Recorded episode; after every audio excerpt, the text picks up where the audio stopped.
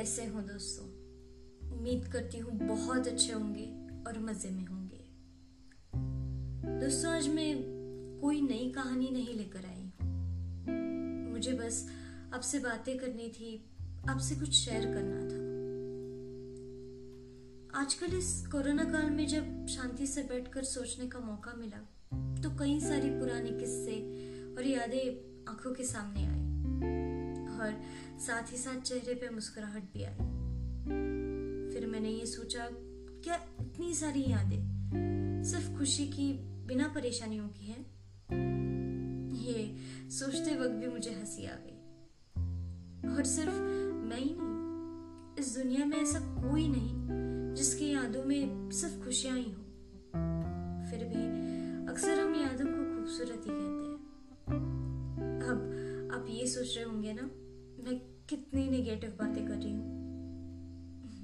बिल्कुल नहीं।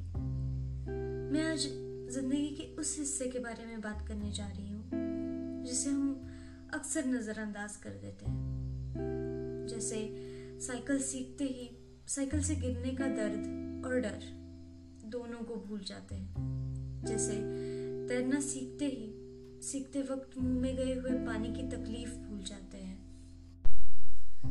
जैसे एग्ज़ाम में अच्छे नंबर मिलते ही पढ़ाई करते वक्त की थकान भूल जाते हैं। और सिर्फ़ ये परेशानियाँ हम भूलते ही नहीं है, बल्कि सफलता मिलने पर उसकी खुशी भी धूमधाम से मनाते हैं। तो आपने कभी ये सोचा है कि हम जिसकी खुशी मना रहे हैं, वो असल में साइकिल सीखने की, तैरने की या अच्छे नंबर लाने की खुशी है? या फिर ये चीज़ें सीखते वक्त आई हुई परेशानियों को हरा कर अपना आत्मविश्वास बढ़ाकर, अपने जिद को जिताकर सफल होने की खुशी है। मुझे लगता है, अगर परेशानियाँ नहीं होती तो शायद हमें इतनी खुशियाँ भी नहीं मिलती।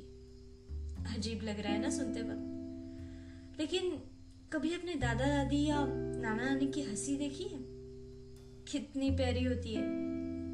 देखा जाए तो उनके मुस्कुराते हुए चेहरे भी हमें बहुत कुछ सिखा देते हैं। शायद उनकी प्यारी सी मुस्कुराहट यही बता रही होती है कि ज़िंदगी के लंबे सफ़र में कई सारी मुश्किलों को हरा कर ही इतनी प्यारी मुस्कुराहट आती है।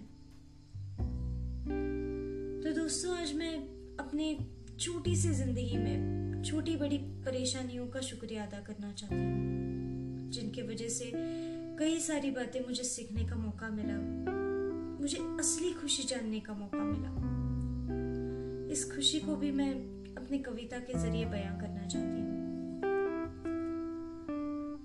तुम क्यों उम्मीद करते हो तुम्हारा सफ़र खूबसूरत ही होगा?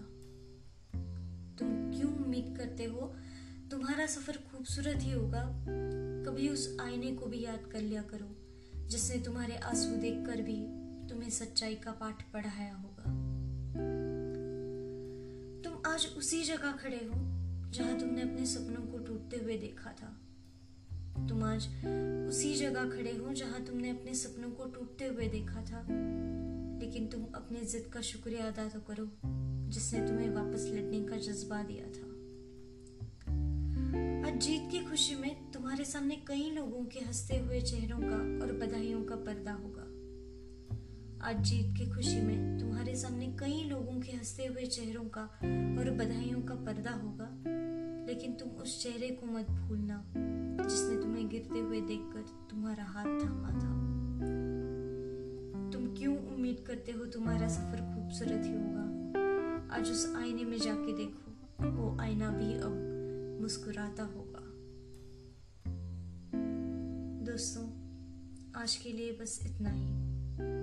अगर आपको मेरी कहानियाँ और कविताएँ पसंद आती है तो आप मुझे इंस्टाग्राम पे भी फॉलो कर सकते हैं। मेरा इंस्टाग्राम आईडी है Vaishnavi underscore ninety five one zero मुझे ज़रूर बताइएगा आपको मेरी कहानियाँ, मेरी कविताएँ और मेरी बातें कैसी लगी।